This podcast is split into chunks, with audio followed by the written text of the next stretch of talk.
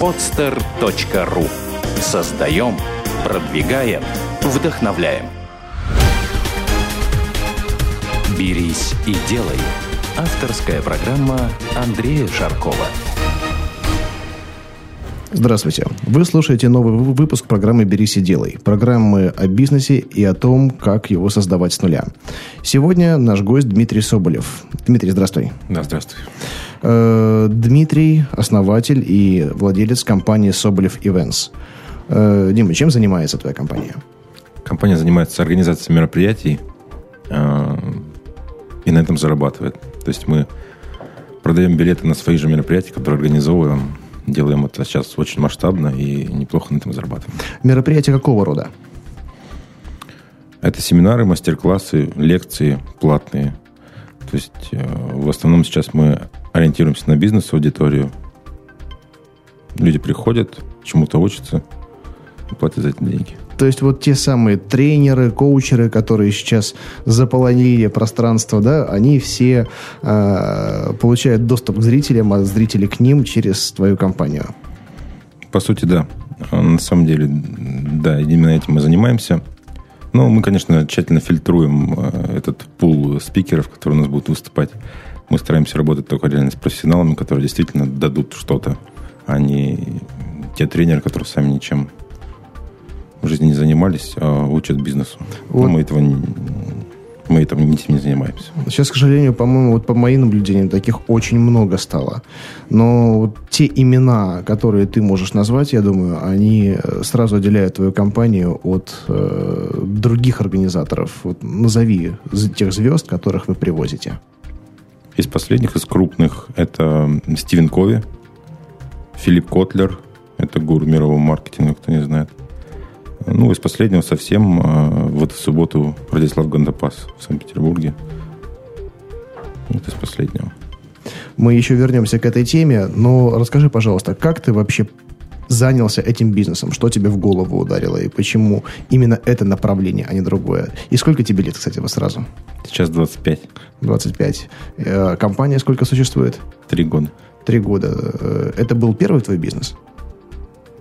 Ну, мы пытались до этого чем-то заниматься, но это был такой очень как-то быстро и уже давно забыто. Ну, об этом можно даже не говорить, мне кажется, так ерунда. Ну вот э, как раз таки это тебе кажется, что ерунда, а нашим слушателям так не кажется. И все-таки какие были первые шаги? Первые шаги, то, а, то, что мы сделали, мы работали в одной финансовой компании с ребятами, ну, обычными наемными служащими, менеджерами.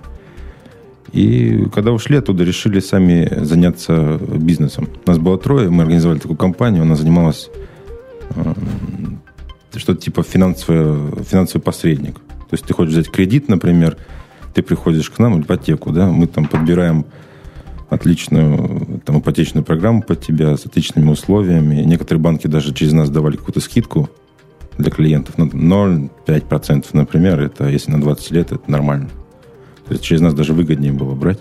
То есть это кредитный брокер, типа того что-то? Было, было такое, да. А, но вот, кстати, в рамках той компании еще пришла идея сделать такой курс по финансовой грамотности, чтобы люди ходили, учились, и потом в дальнейшем стали также нашими клиентами.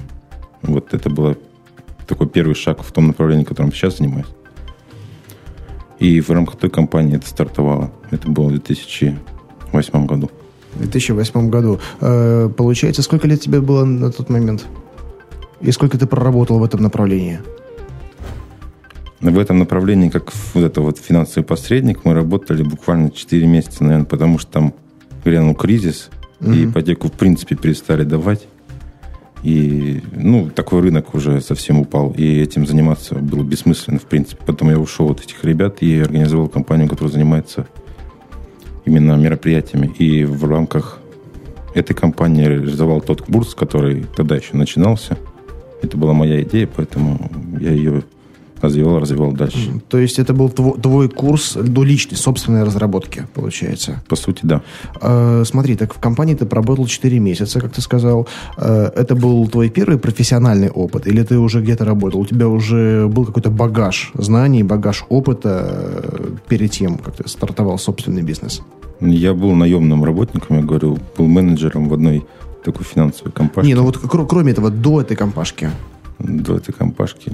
Да, то есть вот э, прослойка между э, тобой вот э, еще не подготовленным и тобой уже профессионалом, вот насколько много в ней слоев? Немного. На самом деле я до этого, если работал, то только это была какая-то подработка. А такой более-менее серьезный опыт. Я был вот наемным там, менеджером в этой компании. Там проработал месяцев 7-8, наверное.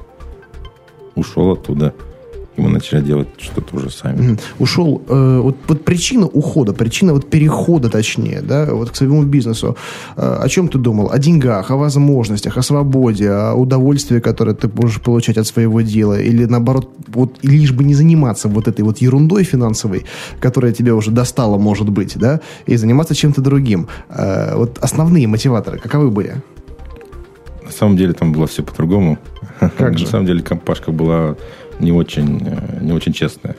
А, Вот, и просто не уйти оттуда было невозможно.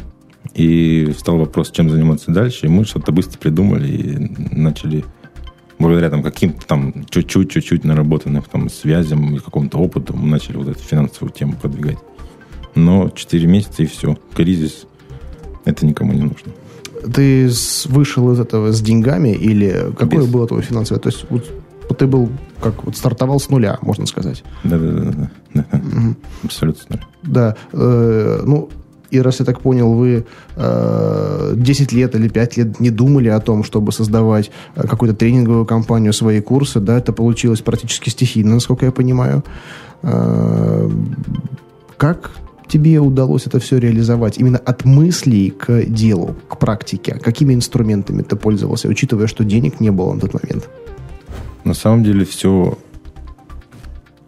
довольно просто. Вы просто берете... Ну, я о сути проекта расскажу, тогда будет понятно. А, Это было 7 семинаров о, на тему личных финансов. И там было 4 эксперта.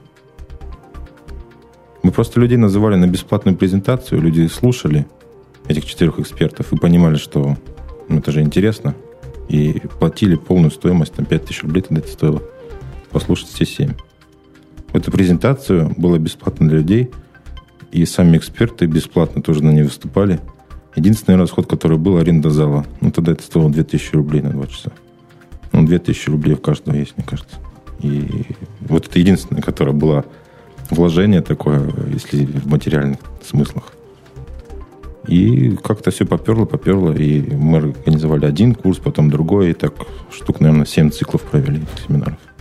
А вот эм, обозначая темы этих курсов, на что ты ориентировался? Ты как-то изучал там, не знаю, рынок, смотри, изучал спрос? Или вот тебе так казалось, ты думал, что так правильно, и брал и делал? Брал и делал, мне вообще нравятся эти два слова. Да, брал и делал. А на самом деле просто идея была все, все, все в одном. То есть семь тем и все в одном. И о страховании тебе там, и о не знаю, там, банковских продуктах, кредитах, и вообще об экономике, об, не знаю, там, об инвестировании, что Ну, вот обо всем сразу. И ты приходишь, семь семинаров слушаешь, прокачиваешься полностью, и ты уже такой гуру финансовый. Ну, вот такая была идея. Ну, вот это самое главное от, потом, от идеи к делу. Здесь твои слова «берись и делай», они как ни- никогда, кстати. Просто берешь и делаешь. Не надо там думать, вот мне нужно там сначала зарегистрировать фирму или там нужно офис. Зачем тебе это нужно? Берешь и делаешь, ищешь там клиентов, проводишь эти, организовываешь мероприятия, привлекаешь народ. Просто хватит думать, просто надо брать уже и что-то делать. А Вот доп- надо же продажи было как-то организовать. Кто этим всем занимался? Один, я один. То есть ты... Все могут один, одним заниматься. Я так один работал много вот ну, во своем проекте, да, и почему нет? Просто надо понимать, чем надо заниматься, чем что можно оставить там на потом. Ну, главное внимание вот, главным вещам. Главное, это, конечно, продвижение. А остальное уж как-нибудь. Я с тобой согласен. Тем более, вот сейчас стало не то чтобы модным, но, мне кажется, правильным, когда люди одновременно э, пытаются продвигать несколько тем, да, и потом какая-то из них выстреливает. Это в том случае, если человек э, не имеет определенного представления, вот что ему конкретно сейчас интересно. Вот часто спрашивают, вот, а чем заняться? Где найти нишу? Где найти продукт? Да, я отвечаю, вот попробуй тогда хоть что-нибудь.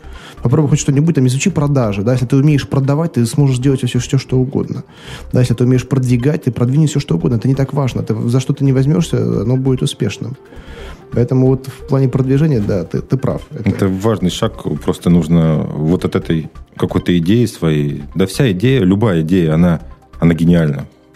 Вот идея, да любая, а ее можно по-любому развить. Просто вот от этой идеи нужно как-то перейти уже к действиям. Так хватит уже сидеть и думать о ней. Просто надо сделать уже какие-то шаги ввязаться в бой, а там уже разберетесь. И через сколько ты стал зарабатывать э, с, хотя бы столько же, сколько на предыдущем месте работы?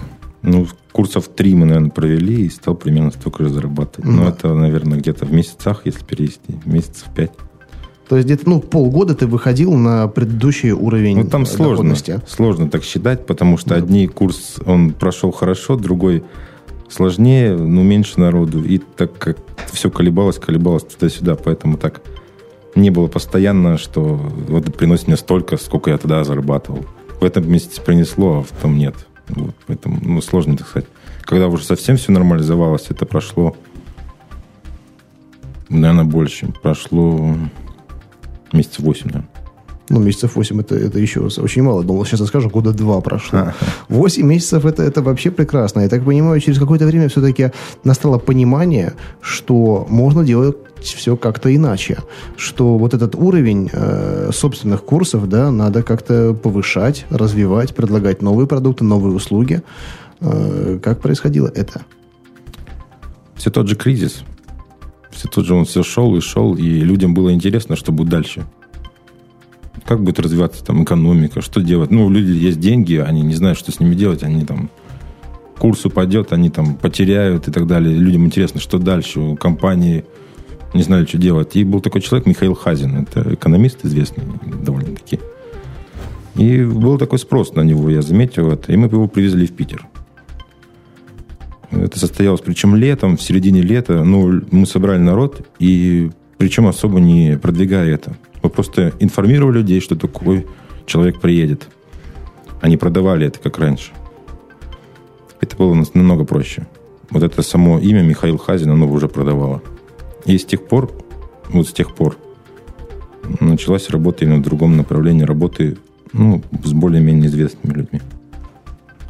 То есть, э, я так понимаю, все прошло с Хазином успешно, и ты понял, что проще продавать то, что и так все знают. Угу. Потому что их имя, ну, мне кажется, да, оно уже является вот этой вот заманухой, и, э, по сути, прилагая те же самые усилия для продвижения, можно добиться гораздо большего результата, заставив работать еще это имя. Но ведь за него нужно еще и заплатить этому имени, да, поэтому, в принципе, и риски, наверное, возрастают, ну, издержки, по крайней мере, точно. Ну, если ты хочешь больше зарабатывать, значит, у тебя, в принципе, больше рисков. Ну, в принципе, да. Просто вот, знаешь, большинство людей не хотят больше зарабатывать, вкладывая столько же, сколько и раньше. Ну, мне кажется, это какие-то такие законы уже природы, что такого не бывает. Но до сих пор есть наивные люди. И в какое-то время я сам себя относил к этим людям. И сейчас, конечно, я понимаю вот все это, о чем ты говоришь. Э, хорошо, но как тебе пришло в голову приглашать э, звезд первой величины? Например, вот Стивена Кови, да, о котором знает весь мир, книги которого читают, которого читают там гуру во всех странах. Как вы вышли на него? Это перепрыгнул немножко. А, после Хазина мы провели еще раз, там два раза Хазина, потом еще Александра Васильева. Это модный приговор идет на Первом а, канале. Угу, историк, историк моды, да? Да, да, да, да, да. Потом Ирину Хакамаду привезли два раза, тоже с ее мастер-классами. Ну, это такие российские эксперты, но они шли хорошо, все, мы ничего не провалили, ни одного мероприятия, в принципе. И все ушло хорошо, хорошо, и как-то все надоело.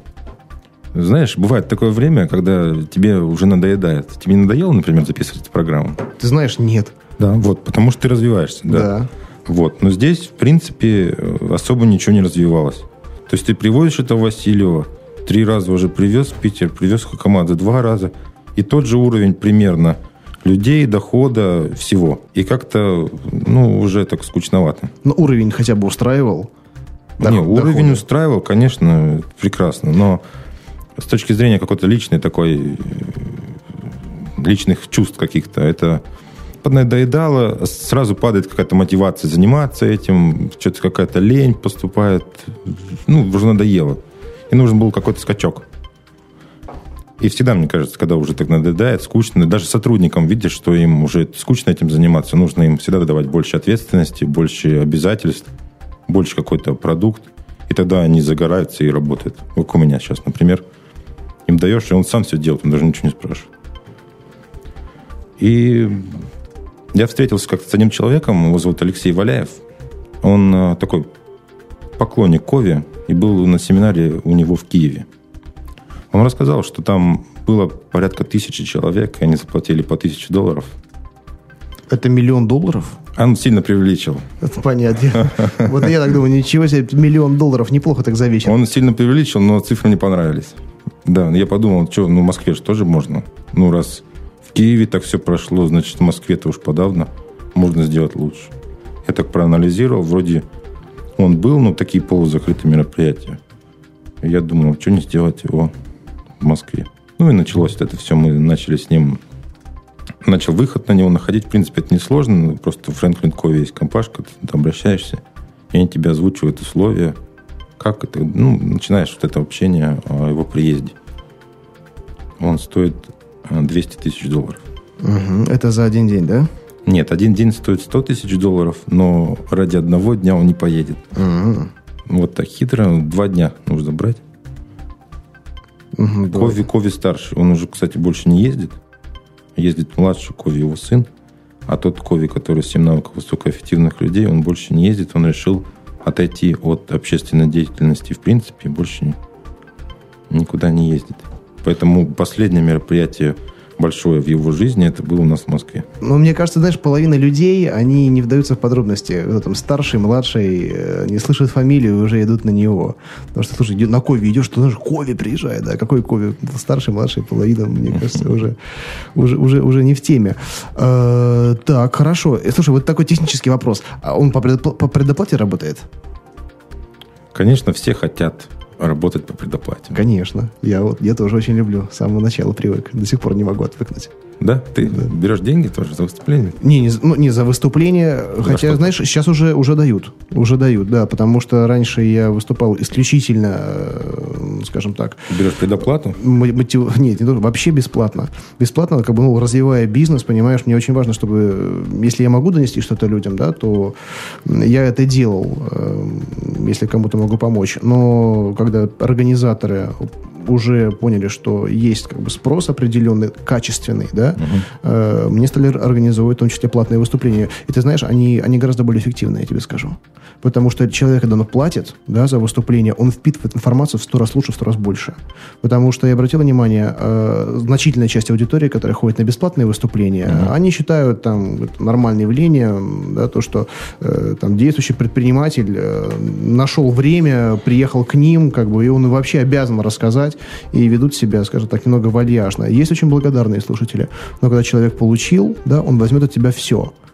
И э, мне это очень приятно. Тем более я сейчас ценю свое время, я отдаю себе отчет, сколько оно стоит, и э, расцениваю это как объективную благодарность и компенсацию своего времени. И тех знаний, те- то- того вот запала, посыла, который я даю людям. А э, предоплату я беру по другому бизнесу, потому что выступления, это у меня вот только сейчас они начались, там год, наверное, проходят. Э, Я вот по шоколаду, я делаю компанию э, шоколадка и шокобокс, и в корпоративном направлении там стопроцентная предоплата. С этого и начинал. Потому что денег не было, как развивать бизнес, откуда деньги брать? Как вообще делать продукт, если у тебя ничего нету? Да, поначалу надо взять сто процентов предоплату и сделать с этих денег то, что хочет заказчик.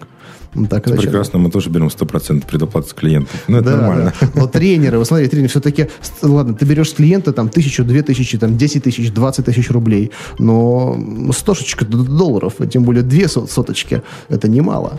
Э, Вот Конечно. с такими звездами Это как? немало, это много. Эм, На самом деле, в тот момент, когда мы начали организовать Кови, ну, таких денег, естественно, не было. Ну, 200 тысяч долларов, даже 100 не было, 50 не было. Я, в принципе, не знаю даже английского языка. У меня там не было офиса, я в квартире был. А я один, кстати, работал тогда. Не, у меня тоже был такой период. Да, ничего не было. То есть нету офиса, нету у тебя денег, у тебя нету ничего, в принципе. Ты не знаешь английского языка и планируешь делать мероприятие Кови, Кови в Москве. В Москве, сам живешь в Питере. И что? Нет проблем никаких. Берешь и делаешь. Ну, так, так все-таки ты не ответил на вопрос. Как с ним договорились-то по предоплате или постоплате? А, договорились мы так. Естественно, они все хотят, все хотят спикеры, чтобы мы платили 50% сразу, а 50% там не за две до мероприятия. Ну, большинство так хочет. Все там звезды, например, наши российские так хотят. Но надо же договариваться с людьми. Ну, такой очень тоже важный навык. Нужно как-то договариваться, что-то там торговаться. И мы договорились, что вообще без предоплаты. То есть, точнее, с предоплаты, но не сразу. Э, мы договорились, что до середины февраля одна часть, был декабрь, до середины февраля одна часть, до середины марта другая часть, а мероприятие было 26-27 марта угу. в этом году. В принципе, такие условия они подтвердили. Мы подписали контракт в конце декабря прошлого года, в самом-самом конце декабря. И вот этот период с начала января и до 20 января выпал в принципе, потому что у нас Россия не работает в это время вообще. И получается, что мы вот, если считать с 20 января и, там, грубо говоря, до 20 марта, за два месяца сделали это мероприятие. То есть ты э, договорился, подписал, подписал такой меморандум, и деньги собирал уже с конкретных посетителей, с конкретных участников этого семинара. Конечно, о чем мне осталось делать? Мне нужно платить э, такие деньги ему гонорар. Плюс это, конечно же, еще там зал, то, все. Это огромные расходы там перелет с Америки, первый класс и все такое. Ну, большие расходы. И, ну, а что делать? Нужно было зарабатывать, нужно было продавать билеты, чтобы эти деньги получить и чтобы их потом отправить. Ну, вот этим, это и опять, опять, самый главный вопрос, продвижение и продаж. Остальные вопросы, организация мероприятия на месте, ну, там, решите за неделю до мероприятия. Там другие вопросы, аренды зала, там, решите как-нибудь, арендуйте. Вот это вопрос продвижения самый главный. И Просто ты когда направляешь именно свой такой вектор в это направление и занимаешься в основном только этим, тогда у тебя ну, получится это все продать. А когда ты начнешь там заниматься, вот, нужно сначала фирму зарегистрировать, нужно там то, нужно все, нужно там зал сделать, зал арендовать, что-то там подумать, как все будет. Месяц ушел, потом подумал, ну, надо будет что-нибудь продавать. Начинаешь что-то там с кем-то договариваться, еще месяц ушел, все провалил. Хорошо. А не было страшно? Вот с Кови ты договорился, денег ты уже должен, э, уже рекламу разместил. А вдруг не придут? А вдруг не соберешь достаточно? Что делать? Ну, опять же, вопрос тех самых рисков, да, если ты хочешь много заработать, вот, вот тебе и большие риски. Вот это прям прямая зависимость. Заработали мы на нем там несколько миллионов рублей на Кове – а на Котле в ноябре 10 миллионов рублей. Это чистая прибыли? Прибыли. Прибыли. Да. Ух ты, неплохо так. Молодцы, молодцы. Я это понимаю, вот попробовал вот звезду, вот, да, и э, желание привозить звезд только усилилось. А как оно могло не усилиться, Андрей? Ну, еще бы. Еще бы. Э, хорошо. А ты сам как-то проверяешь компетентность тех людей, которые организацию, ну, организацией выступлений которых ты занимаешься? Или кто, кто у вас вот фильтрует, да, и э, смотрит, чтобы было не только яркое имя, но за этим именем стояли конкретные дела. Вот, например, э, что касается Радислава Гандапаса, э, ходили, ну не то чтобы слухи, а мнение о том, что, ну вот он как бы тренер, больше теоретик, и никто не знал, что на самом деле он бизнесмен, предприниматель больше, чем тренер, что начинал именно с этого. И вот в нашем выпуске мы наконец-таки раскрыли эту тему. И потом мы с ним отдельно побеседовали, вот я и мой партнер Ярослав Андреев, о том, что вот ему стоит делать акцент, ну не то чтобы акцент, э, озвучивать то, откуда он вышел, то, откуда он пришел к тренерской деятельности. Потому что это только добавляет стоимости. И многие люди не знают о том, что человек, например, проработал 10 лет, вот там-то, там-то, прошел там через все, да, и после этого, да, он стал людей учить. Потому что, по идее, это правильно, это должно быть по умолчанию, да, но есть те, которые учат плавать, а сами плавать не умеют, которые говорят о свойствах воды, о том, как она себя ведет, как она замерзает, как она кипит, но плавать не умеют. Да, они могут говорить красиво, интересно, они могут быть прекрасные ораторы, но за ними мало что стоит. Еще И раз. вопрос, вопрос, напомню, ты сам э, занимаешься фильтрацией вот таких людей, да, и изучением их истории, или кто-то. И э, как вообще относишься вот к индустрии тренерства, коучинга в России? Тоже я поддерживаю тебя полностью, да. Ты говоришь о том, что люди рассказывают о свойствах воды, но сами плавать э, не умеют, да, и не учат этому. Это 90%, наверное, тренеров такие у нас в России, которые ни о чем. Я с этим согласен. Но именно поэтому мы стараемся, я, ну, здесь в основном этим занимаюсь я, я стараюсь выбрать именно таких реальных гуру, что ли, которые не просто там балабольство, а которые реально все, которые реально знают все, и они могут рассказать об этом прекрасно. Э, хорошо, а можешь посоветовать нашим слушателям, вот как правильно выбрать тренера, как правильно выбрать курс? Если они в Питере, в Москве, конечно, они могут обратиться в компанию Соболев Events, зайти на их сайт, да, и посмотреть, э, кто приезжает в ближайшее время. Но сейчас много людей гастролируют по городам.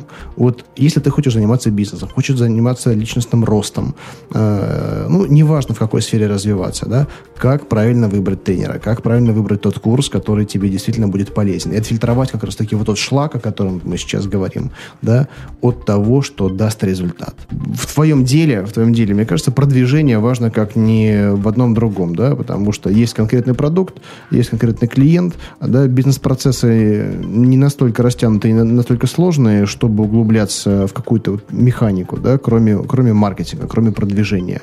Вот э, что ты можешь посоветовать э, нашим слушателям, если бы они занялись, например, продвижением подобных там, услуг, да, или там тренингов, тренингов. Э, так понимаю, в этом у тебя большой опыт. Э, я приведу такие цифры. Например, мероприятие с Котлером, которое было в ноябре. Здесь мы сделали его за 4,5 месяца, наверное, примерно так. И в основном практически не вкладывая в рекламу. То есть, и что, то, что с Кови было, там нулевой рекламный бюджет, то, что здесь практически так же. Как это делалось? Просто есть много всяких партнеров, которые хотели бы приобщиться к этому мероприятию э, и за это поддержать его. Поэтому общее количество партнеров, порядка 100 партнеров, которые это поддерживали, в том числе крупные интернет-площадки типа Mail.ru, РБК, Infox, Интерфакс и так далее. И если посчитать, сколько, на какую сумму в рублях они дали нам поддержку информационную, то получится сумма порядка 20 миллионов рублей. То есть ты берешь 20 миллионов, вкладываешь туда эти деньги, в эту всю рекламу, платишь гонорар Котлеру 100 тысяч долларов, 3, а, 3 миллиона рублей. Просто такие расходы. Получается, у тебя миллион долларов будет стоить просто это мероприятие провести. Это же никуда не годится, правильно? Такая схема, она же не очень. Поэтому мы сокращаем все и меняемся, выменять все по бартеру, оставив минимальную часть расходов. Вплоть до единственной части расходов гонорара. Ну, здесь уже не договориться по бартеру. Да. И, и получается. То есть правильно я понимаю, что партнеры как таковых денег не дают, но дают что? А дают все. То есть э, партнеры информационные дают рекламу на своих площадках, партнеры там технически дают, например, оборудование, ну или там переводческая компания дает синхронное оборудование и переводчиков. Партнеры, партнером может быть, например, зал, место проведения мероприятия, отель может быть партнером, и они дают что-то, ну, допустим, вот то, что я сейчас перечислил, мы им даем бесплатный билет на мероприятие для их руководителей – там участие, реклама на самом мероприятии, вплоть до видеоролика во время перерыва и так далее, и так далее, и так далее. И получается, никто ни за что не платит. То есть всем это выгодно. Никто не платит деньги. Я даю рекламу на мероприятии, билеты. Они дают мне тоже рекламу. Реклама там у них не, ничего не стоит, там баннер им повесить. Что это им стоит? Ничего не стоит. Ничего не стоит просто зал предоставить на два дня. Ничего не стоит. Зато это привлечет сколько народу туда. И это будет... Об этом будет писаться, об этом будет везде информация. Это же интересно. Интересно. И никто в итоге не платит, а всем, всем хорошо. Вот эту схему... Всегда можно найти варианты, когда никто ничего не платит, а всем хорошо. Эти варианты ты искал, ты начал искать тогда, когда у тебя просто не было возможно, другой возможности? Или потому что ты, даже имея возможность, хотел сэкономить, сократить, скроить? Мне кажется, хорошо, что у меня не было тогда этой возможности. Мне кажется, это хорошо, что у меня ее не было. Если бы она у меня была, то я бы делал, делал все неправильно, как мне кажется. Это как есть выражение какое-то знаменитое. У нас не было денег, поэтому нам приходилось думать. Вот так же здесь. И благодаря этому опыту, когда я говорил об этом, что в начале подготовки КОВИ у нас не было там ни офиса, ни денег, ничего, мы смогли найти те возможности бесплатные, которые продвинули бы это мероприятие, которые организовали, чтобы все организовалось. Вот смотри, у тебя не было ничего. А, а вот сторона, которую ты приглашаешь, она не проверяет вообще организаторов, кто это такие? Вот э, просто многие считают, если у них ничего нету, то и нормальный клиент с ними не станет общаться. Э, как можно вести переговоры с компанией, у которой нету ни офиса, ни персонала, ни баннеров, ни небоскребов, ничего, да, которые сидят, сидят в одной маленькой комнатке. Э, и многих уже это отпугивает сразу на входе. Многие даже не начинают чем-то заниматься, потому что считают, что так думают все, хотя так думают только они сами, да. Ну вот твой пример с Кови, да, они как-то тебе требования предъявляли, ну, кроме райдера, да, именно к тебе как организатору, то есть, чтобы ты обладал каким-то статусом? Ну, во-первых, какой-то статус тогда был, да, мы организовывали много мероприятий, ну, российских таких э, экспертов. И у нас там был сайт и так далее. Ну, не было тогда офиса. Ну, деньги были, да, но не такие. Кто это что будет проверять? Да и, в принципе, зачем вам офис? Вот зачем тебе офис? Не, ну мне офис нужен, потому что у меня работает там 15 человек только в офисе. Вот только для этого Туда тебе приходят нужен. клиенты, ну да. Да, чтобы там собирался твой персонал, ты смог с ними нормально работать. Вот мне лично он нужен только для этого. Мы делаем мероприятие, например, в Москве, принимаем оплату полностью так вот удаленно, и клиенты, в принципе, к нам не приходят, потому что мы находимся в Петербурге. И то же самое можете делать вы. Подумайте, зачем вам, нужен ли вам вообще офис? Тебе нужен офис. А вот мне нужен он нужен, но не так. Мне нужен только для того, что там люди собирались, мои, мой персонал, я смог с ними нормально проработать, показать им, что и как, э, куда двигаться, в каком направлении, чтобы они там все собирались. Вот только для этого. Это я тут за идея у меня сейчас последняя возникла. Берешь проект, ну так, например, делаем мероприятие, и делаем его, вот это мероприятие мы делаем в одной стране, например. Потом приезжаем в Москву, просто все организовываем. Вот это мероприятие мы делаем там в другой стране. Ну, снимаем там какой-нибудь дом, виллу, не знаю. И там живем. Почему нет? Ну да, можно такая в смысле и выступление в этом же доме происходит или как? Нет, выступление мы делаем в Москве, но подготовку всего мероприятия мы делаем где хотим. А, мы можем, мы подготовка. можем переадресовать все звонки туда. Сейчас же э, современные такие все вещи. Вы берете, заказываете себе виртуальный номер, и люди думают, что звонят в Москву на, на городской телефон офисный. А на самом деле все переадресуется к вам э, в Актубе, в Казахстан. Меня- И кто там что узнает, никто у, не знает. у меня есть такой номер. У меня вот Москва сейчас, э, я думаю, что к середине года э, сделаю, просто буду открываться в Европе и европейские номера тоже. То, что люди будут звонить, а снимает трубочка здесь, на Васильевском острове. Так вот, а зачем вам, в принципе, тогда нужен офис? Просто можете вот так вот все принимать. Но если представительских функций он в себе не несет, то, Да. то конечно. Да. То, конечно. Потому что я сам точно так же работал из дома и днем, и ночью, по ночам там бросал предложения, днем сидел, звонил и так далее. Ну вот. Поэтому офис нужен не всегда. Дима, скажи, пожалуйста, вот что для тебя является основным мотиватором? Потому что цифры, которые ты уже озвучил, да, в принципе, достаточно высокие. Я так понимаю, э, компания зарабатывает, ну, неплохо, мягко говоря, если 7 человек всего участников. Да, кстати, вот эти вот участники, это сотрудники или это партнеры? Это сотрудники. Но они, некоторые, более-менее уже партнеры, потому что некоторым я готов отдать делать мероприятия. В принципе, они получают свою комиссию в процентах. Поэтому можно сказать, что партнеры, ну и сотрудники, что-то так пока среднее. Угу. Но, то есть ты, в принципе, владелец единоличный. Да. Сколько тебе вот, твоя компания принесла вот, дохода чистого, личного, допустим, ну, за год, за прошлый? За год э, оборот порядка 25 миллионов рублей, наверное. Где-то так. И прибыль порядка 15 миллионов. То есть фактически 75% э, маржинальность бизнеса. Чистая прибыль. У нас все хорошо. Это приятно. Это всегда приятно слышать и порадоваться только можно. А вот что касается отношения к деньгам, они для тебя являются основным мотиватором или ты ради чего-то другого делаешь бизнес? И э, если бы, допустим, маржинальность снизилась, ты бы не перестал им заниматься? Или тебе предложили бы более выгодное дело, и ты бы не пошел бы им заниматься, потому что вот тебе нравится настолько свое дело? Текущее. Знаете, есть в учебниках обычных э, там про экономику и так далее. Первое, с чего начинается, фирма, что такое. И там написано цель – это зарабатывать деньги.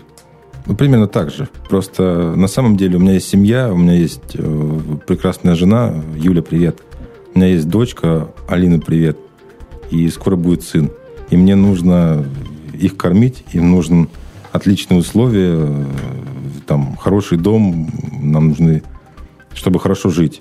Поэтому, естественно, это мотивация э, деньги. Почему, чем, почему это не может быть мотивацией? Да запросто может быть. Никто же не говорит, что это плохо. Это, естественно. Э, цель любого бизнеса, в принципе, зарабатывать деньги. Ну, у кого-то там есть еще какой-то еще смысл, но, в принципе, это когда ты уже совсем такой крутой весь, и у тебя там миллиарды, да, ты можешь говорить, ну, я занимаюсь для того, чтобы там развивать что-нибудь, например, да. Но, в принципе, почему зарабатывать отлично, тоже мотивация. Такая у меня мотивация, да.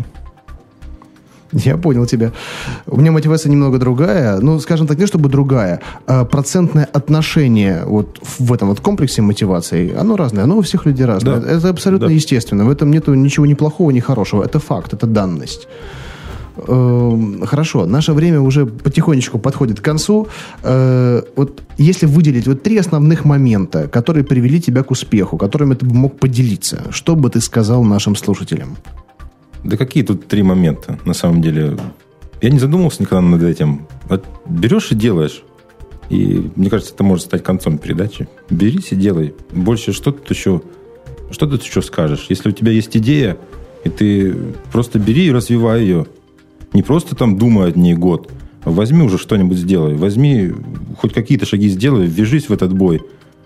Там уже разберешься. В принципе, правильно. Ты знаешь, эта позиция близка вот одному человеку. Ты, возможно, знаешь его. Это э, Евгений Григорьевич Финкельштейн, э, владелец PMI uh-huh. компании. И у меня была возможность с ним пообщаться. И когда я Э, там, одна моя коллега спросила его, э, Евгений, а вот о чем вы мечтали, да, потому что, значит, это все происходило внутри его дома, там, за там, десятки миллионов долларов, там, огромный участок, там, ну, просто там сказка, вот то, что голливудские звезды даже, вот это, там, это фигня по сравнению с тем, что было его и девочке было интересно, как он пришел, вот что вот ему, вот к чему он стремился. Да? Он ответил довольно просто. Он говорит, ты хер его знает. Я, я не мечтал. Я просто делал. Вот и все. Я как-то, особенно не мечтатель, да, вот ты ставишь просто цель, берешь и начинаешь как-то суетиться, делать, да, потому что очень, очень хотелось. Хотелось дорогую машину, хотелось дорогой дом. Все гораздо проще. Хватит мечтать уже. Просто встаньте уже с этого стула или с дивана, где вы сейчас, и берите и делайте. Все правильно. Поэтому, друзья, услышимся с вами в следующих выпусках. С нами был Дмитрий Соболев, меня зовут Андрей Шарков. Это была программа «Берись и делай». Спасибо. До встречи.